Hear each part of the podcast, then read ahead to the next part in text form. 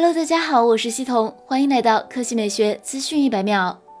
苹果希望在今年将 iPhone 12 Pro Max 与包括 iPhone 12 Pro 在内的其他产品线进行差异化，那就是为最大的机型带来独家升级。比如 iPhone 12 Pro Max 将会是今年唯一配备一百二十赫兹显示屏与 LiDAR 的机型。消息中提到，由于配置上升级明显，iPhone 12 Pro Max 价格会比 iPhone 11 Pro Max 发布时的价格更贵。此外，iPhone 12 Pro Max 的另一个潜在的独家硬件升级就是支持 mmWave 5G 网络。有分析人士表示，大多数潜在用户会认为一百二十赫兹刷新率显示屏是更受欢迎的升级，以鼓励他们花额外的钱购买 iPhone 12 Pro Max。得益于六点七英寸的显示屏，这款机型本质上会包装更大的电池，所以结合五纳米架构上制造的 A 十四 Bionic 的效率，我们相信用户可能会在全程启用一百二十赫兹选项的情况下，体验一整天的开屏时间。三颗摄像头和一个激光雷达单元的加入，将带来更多的可能性，比如能够获得精确的深度读数、体验增强的 AR 功能，或者为人像捕捉更好的虚化模糊效果。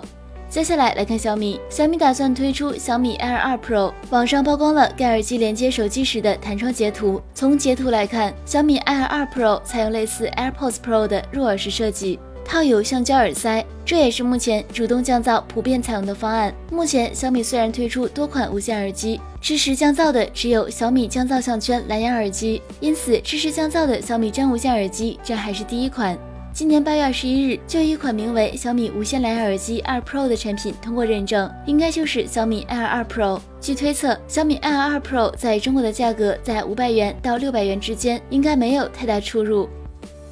好了，以上就是本期科技美学资讯一百秒的全部内容，我们明天再见。